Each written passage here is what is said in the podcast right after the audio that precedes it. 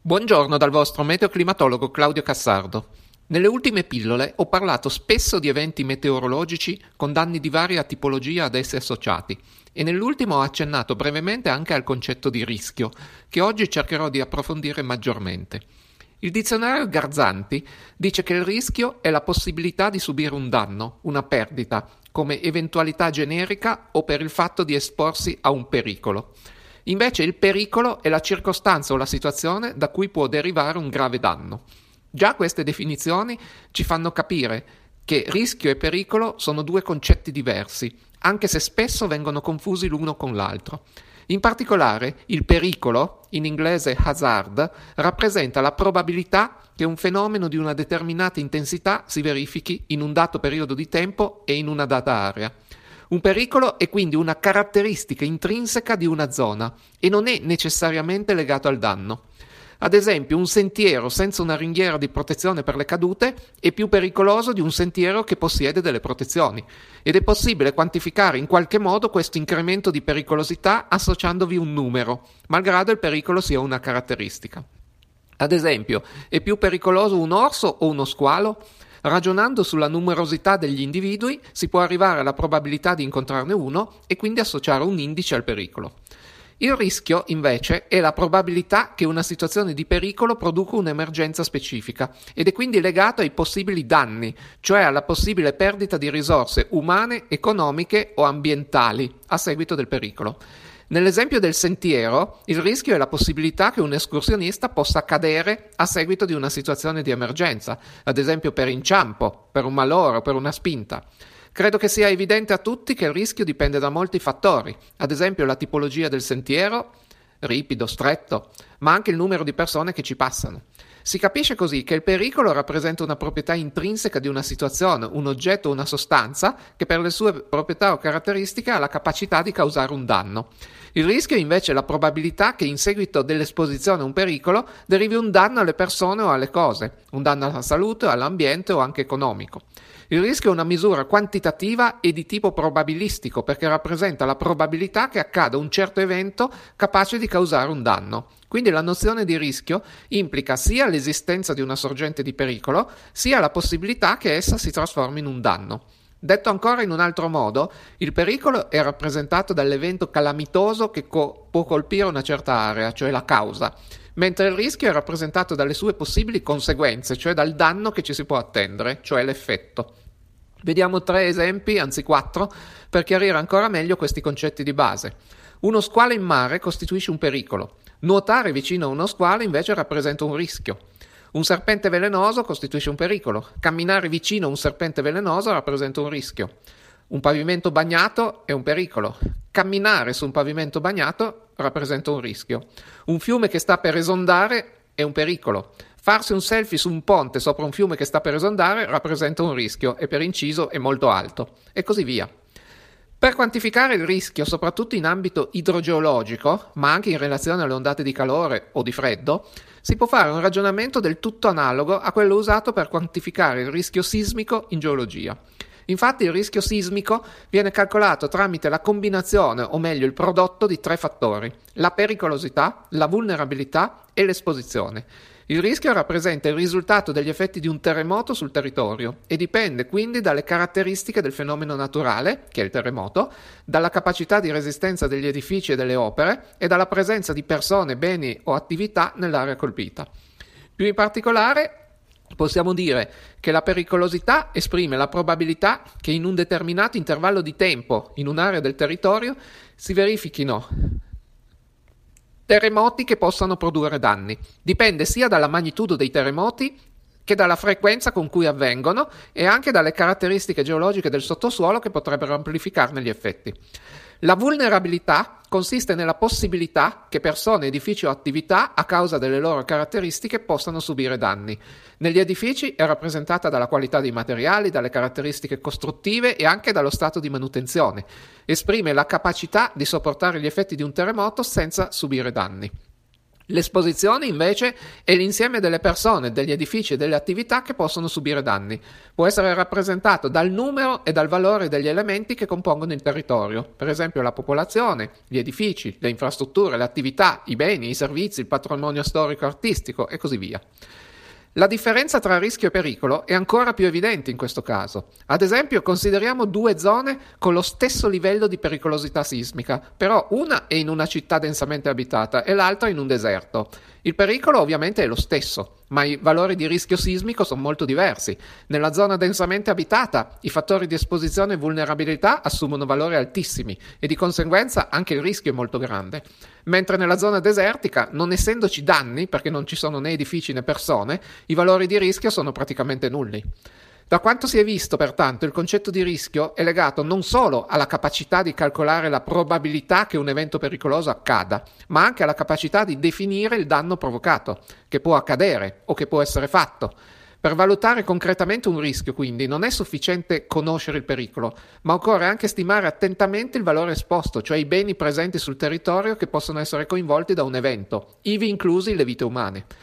Il discorso che abbiamo fatto per il rischio sismico fino adesso può essere traslato pari pari nel campo meteorologico o anche idrogeologico, ad esempio nei confronti degli eventi meteorologici estremi, quelli di tipo precipitativo, esempio i nubifragi, o anche termico, le ondate di calore o di freddo, o anche dinamico, le raffiche di vento forte associate ai flussi favonici oppure ai temporali o a fenomeni collegati ai temporali, come le raffiche di vento lineare orizzontali, i downburst, oppure più raramente quelle da tornado o trompa d'aria, che poi sono lo stesso fenomeno. La terminologia che abbiamo visto rimane identica perché i concetti di rischio, pericolosità, esposizione e vulnerabilità hanno esattamente lo stesso significato. In, nelle definizioni di questi concetti abbiamo spesso usato le parole possibilità e probabilità e anche su questo mi ritaglio qualche minuto per chiarire alcuni punti. La possibilità significa qualcosa che può accadere o che può essere fatto. Se io lancio un dado, ad esempio, le possibilità sono che esca un numero compreso tra 1 e 6 e quindi quei 6 numeri sono le possibilità. Il numero 7 non è un risultato possibile, a meno che non lanci due dadi. Essere attaccati da uno squalo è una possibilità solo se in quel determinato tratto di mare ci sono gli squali. Quindi, per esempio, mare, nel mar glaciale artico non è una possibilità. La probabilità, invece, è una quantità definita matematicamente come il rapporto tra il numero dei casi favorevoli al verificarsi di un evento e il numero di tutti i casi possibili. Nel caso del lancio di un dado non truccato, ognuno dei numeri compresi tra 1 e 6 ha una probabilità di verificarsi di un sesto, perché a denominatore ci sono i sei casi possibili e a numeratore c'è il singolo numero, quindi 1. Una cosa molto importante da sapere è che non è affatto vero che l'uscita di un numero influenzi l'uscita degli altri numeri nei lanci successivi. Per un dado non truccato, la probabilità che esca un dato numero è sempre di un sesto, anche se nel lancio precedente è già uscito lo stesso numero, e anche se negli n lanci precedenti era uscito lo stesso numero. Insisto su questo perché spesso sento, a proposito del lotto, inviti a giocare i numeri cosiddetti ritardatari, cioè quelli che non escono da tempo, perché, secondo chi dice queste cose, è più probabile che escano. E quindi non vorrei che passasse questo concetto sbagliato. Un numero ha sempre la stessa probabilità di uscita, indipendentemente dalla storia delle uscite precedenti. Anche qui il discorso può essere traslato pari pari al caso per esempio delle piogge alluvionali o di ogni altro evento estremo. Quando si verifica un evento estremo e viene stimato che il tempo di ritorno di tale evento è di 100 anni, non significa assolutamente che per 99 anni si possa stare al sicuro e neppure che è molto improbabile che l'anno successivo, ma anche il mese successivo, un evento simile non si possa verificare di nuovo. Un tempo di ritorno di 100 anni significa che dal punto di vista statistico in un secolo tale evento può accadere una volta, ma sappiamo che la statistica funziona tanto meglio quanto più grande l'insieme di valori su cui si basa e così come è possibile anche se non molto probabile, che nel lancio di una moneta non truccata possa uscire 5 volte consecutive testa, è anche possibile che eventi categorizzati con tempi di ritorno molto lunghi in realtà si possano verificare più volte in tempi molto più ravvicinati. Se avete fatto attenzione, ho detto più volte non truccato in relazione al dado o alla moneta. perché ovviamente potrei usare un dado o una moneta truccati in cui le probabilità che esca una determinata faccia siano diverse e in particolare maggiori di quelle che dovrebbero essere. Il trucco può essere voluto, ad esempio per permettermi di vincere le scommesse che ovviamente farei privilegiando la faccia preferenziale, ma può essere anche involontario, ad esempio un dato usurato che col tempo mostra più di frequente un lato rispetto agli altri. Questi trucchi involontari ci possono in realtà essere anche nel caso degli eventi meteorologici estremi. Ad esempio, il concetto di tempo di ritorno di un evento estremo è basato sulla stazionarità del clima. Faccio un esempio diverso. Quante volte si registrano oltre 40 gradi in una data località? Per stimarlo guardo le temperature massime di quella località per un tempo molto lungo, calcolo le occorrenze e determino il tempo di ritorno. In realtà sto semplificando al massimo il discorso per farmi capire, la matematica che c'è dietro è un pochino più complicata.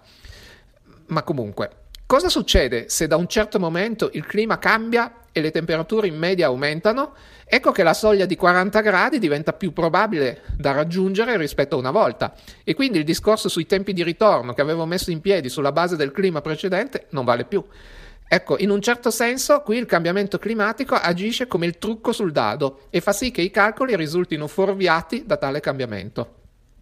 Siccome le probabilità di accadimento degli eventi estremi possono essere influenzate dalla presenza del cambiamento climatico, conseguentemente lo sono anche le definizioni dei corrispondenti rischi che su tali probabilità, pensiamo ad esempio alla pericolosità, si basano. Ecco quindi che abbiamo capito come il cambiamento climatico possa portare a una variazione nel tempo della pericolosità e quindi dei rischi. Ma il discorso in realtà è ancora più complicato, perché anche l'esposizione e la vulnerabilità possono variare nel tempo. Ad esempio, l'esposizione è correlata strettamente con la numerosità della popolazione o con le infrastrutture, e se queste variano nel tempo, ad esempio aumentando, come è successo negli ultimi secoli, ecco che aumenta l'esposizione e conseguentemente il rischio. In teoria, invece, uno potrebbe aspettarsi che la vulnerabilità, che è collegata alla possibilità che persone, edifici o attività possano subire danni, diminuisca nel tempo, perché grazie all'aumento delle tecnologie dovrebbe essere possibile usare materiali di migliore qualità o fare più manutenzione o migliorare le caratteristiche di manufatti e infrastrutture. Ma il discorso è in realtà molto complesso perché occorre pensare che a causa del cambiamento del clima può aumentare la vulnerabilità per tutta una serie di motivi, ad esempio perché le aree a rischio di esondazione aumentano la loro estensione, o perché le temperature più alte portano più di frequente a superare le soglie del disagio corporeo anche all'interno delle abitazioni, oppure ancora per altri motivi. E in effetti, in generale, la vulnerabilità è anch'essa aumentata nel tempo. E quindi abbiamo visto che tutti e tre i parametri che concorrono alla definizione del rischio collegato agli eventi meteorologici estremi sono in aumento e conseguentemente aumenta quindi anche il rischio stesso. Al contrario, quello che si dovrebbe cercare di fare è farlo diminuire il rischio. Il fatto che la definizione matematica della variabile rischio sia un prodotto di tre fattori, ricordiamo pericolosità, esposizione e vulnerabilità, in questo ci aiuta, perché basterebbe far diminuire solo uno dei tre fattori per ottenere una diminuzione del rischio. Ovviamente se si riuscisse a farne diminuire due o addirittura tutti e tre, la diminuzione complessiva del rischio sarebbe ancora maggiore e magari compenserebbe quell'aumento di cui abbiamo parlato poco fa legato al cambiamento climatico. Ecco, la buona notizia è che in effetti questo è possibile farlo. Un modo per far diminuire il rischio è dato ad esempio dall'adozione di comportamenti di tipo individuale o collettivo atti a far sì che una persona diventi informata e preparata sui pericoli, in modo da minimizzare i rischi. Per fare un esempio, prendo spunto dal lavoro magistrale della protezione civile riassunto sugli opuscoli chiamati Io non rischio, e se non li conoscete andate a cercarli sul web, in particolare quelli legati al fenomeno delle alluvioni. Al di là del fatto che a livello di amministrazioni locali si dovrebbero realizzare opere per diminuire la probabilità che si verifichi un'alluvione o per ridurne l'impatto, esempio fare degli argini, e si dovrebbero porre in essere provvedimenti che impediscano o limitino l'espansione urbanistica nelle aree alluvionabili, ci sono comunque tutta una serie di comportamenti individuali che possono permettere di ridurre i pericoli, con ad esempio conoscere quali sono state nel passato le alluvioni tipiche del territorio, identificare le aree più pericolose, esempio cantine, seminterrati, piani terra, sottopassi, i percorsi vicini agli argini e ai ponti, le strade con forte pendenza e in generale tutte le zone più basse rispetto al territorio. E poi anche imparare quali sono i comportamenti corretti da, da effettuare in caso di allerta durante un'alluvione subito dopo. Altro esempio, in caso di temporali, spesso i fulmini costituiscono un fattore di pericolosità, talora anche letale. Malgrado le vittime di fulminazioni siano un numero abbastanza ridotto nel panorama nazionale, anche in questo caso ci sono dei comportamenti da mettere in atto per minimizzare il rischio di essere colpiti da un fulmine. Su questo non dico altro perché ho già realizzato in passato un audio su questo tema. Cercatelo tra i miei podcast della Radio Rosbrera dove trovate tutti i miei interventi. Sempre parlando di temporali, le grandinate sono un altro fenomeno che può diventare molto pericoloso. E negli ultimi due mesi non c'è stata praticamente settimana nella quale la cronaca non ci abbia raccontato di grandinate spaventose in molte località, in gran parte nel nord Italia. In alcuni casi le dimensioni giganti dei chicchi precipitati hanno ricordato una delle scene iniziali del film L'alba del giorno dopo, solo che qui era la realtà e non un film ma anche nel caso delle grandinate esistono dei comportamenti da adottare per salvaguardare la propria salute e anche la propria vita e magari i propri beni, come le automobili, ma non solo. Ad esempio, se proprio non è assolutamente indispensabile, si può lasciare l'auto al riparo o comunque non guidarla, aspettando che il fortunale passi, anche considerando che di solito le grandinate non durano tantissimo tempo. E se si può fare, è meglio perdere un'ora o avere l'auto grandinata? Poi in agricoltura un certo grado di protezione alla grandine viene fornito dalle reti antigrandine, anche se ovviamente in caso di chicchi grandi come albicocche o palle da tennis eh, non possono fare molto le reti antigrandine, ma di sicuro proteggono molto di più di quanto non possono fare i cannoni antigrandine, dispositivi che per motivi banalmente fisici non sono in grado di dare alcun contributo. Anche il vento è un fenomeno pericoloso durante i temporali, perché quando è molto forte può far schiantare alberi, far sbandare o anche sollevare automezzi, scoperchiare tetti, ma anche trasformare banali oggetti in proiettili pericolosissimi. E quindi occorre cautelarsi, evitando di rimanere esposti, ovviamente sempre nei limiti del possibile. Uno potrebbe obiettare che non tutti possono essere meteorologi e quindi in grado di capire, guardando il cielo e le informazioni reperibili sul web, se ci possa essere un pericolo imminente. E indubbiamente è vero, ma nonostante tutto al giorno d'oggi le informazioni abbondano e si possono selezionare quelle di aiuto. Ad esempio sul sito della Protezione Civile c'è il mosaico nazionale dei radar meteorologici italiani che permette di seguire l'andamento delle celle temporalesche ogni 5-10 minuti, per cui anche chi è all'oscuro dei basamenti fisici della meteorologia può capire se gli sta venendo addosso un temporale o no. L'importante è sempre selezionare le informazioni giuste e se si scelgono i siti istituzionali raramente si sbaglia, anche se magari la loro grafica non è accattivante come quella di altri siti. Sotto questo aspetto, le regioni in cui ci sono le ARPA sono favorite. E comunque tante cose si possono imparare anche vedendo il comportamento in situazioni analoghe del passato, cioè ci si può costruire la propria climatologia personale eh, vedendo e ricordando cosa è capitato in precedenza. In fondo, molti di noi, pur non avendo mai giocato a calcio in maniera professionale, sono in grado di seguire una partita. Non solo, ci permettiamo spesso, mi ci metto anche io, di criticare le scelte degli allenatori dicendo io avrei sostituito Tizio, avrei fatto marcare il loro centravanti da Caio che è più bravo. Questo per dire che comunque applicandoci e seguendo eh, le cose possiamo iniziare a comprendere qualche meccanismo anche su qualcosa che non conosciamo nel dettaglio. E allora perché non farlo a riguardo di un argomento che può essere utile a diminuire i rischi legati agli eventi estremi, magari salvaguardando i nostri beni e talora anche le nostre vite? Ovviamente non sto invitando tutti a diventare meteorologi autodidatti, non sia mai. Il contributo di una guida professionale è quanto mai necessario, però quello che si può fare da soli è cercare di adottare una mentalità in cui si rimane molto attenti a quanto ci capita intorno. Un esempio? Decido di fare un'escursione in montagna da solo con gli amici. Mi preparo scrupolosamente a seconda della stagione e prima di partire consulto il bollettino meteorologico, le fonti ufficiali, non le app sul telefonino. Se le informazioni lasciano trasparire la possibilità di qualche pericolo, controllo eventualmente fino all'ultimo momento la situazione, monitorando per esempio la presenza di celle temporalesche e se la situazione non mi convince rinuncio. E se poi magari il temporale passa della, nell'altra valle e il percorso che io volevo fare non è stato colpito dal temporale, non mi devo sentire stupido per aver preso una decisione che comunque era atta a non rischiare, perché magari la situazione avrebbe potuto evolvere in modo diverso e mettermi in difficoltà, qualche volta anche difficoltà estrema. Meglio non rischiare. Oggi voglio essere ottimista e quindi cerco di vedere il bicchiere mezzo pieno. Oddio, forse non proprio pieno a metà, ma diciamo che un po' di liquido c'è. E tutto ciò è il risultato delle tantissime campagne informative che molti professionisti continuano a fare. Ed è un po' anche il risultato della mia esperienza. Non essendo giovanissimo, ho visto la situazione del passato e posso dire che la situazione è sicuramente migliorata moltissimo rispetto a qualche decennio fa. E se anche il lavoro da fare per cercare di far diminuire i rischi legati agli eventi estremi è ancora tanto, guardando al passato sono fiducioso e penso che si possano fare ulteriori progressi. E credo che il tasto su cui occorre far leva sia quello della sensibilizzazione e dell'informazione. Ed è anche questo il motivo per cui oggi ho voluto registrare questo audio proprio su questo argomento che pur non essendo prettamente né meteorologico né climatico vi è intimamente legato. Ritengo che sia un dovere morale di ogni studioso di discipline scientifiche, ma anche non scientifiche, dedicare un po' di tempo del proprio lavoro e del proprio tempo a fare divulgazione e comunicazione, trasferendo agli altri qualche pillola della propria esperienza. Bene, direi che per oggi ci salutiamo con queste considerazioni e vi do appuntamento alla prossima pillola.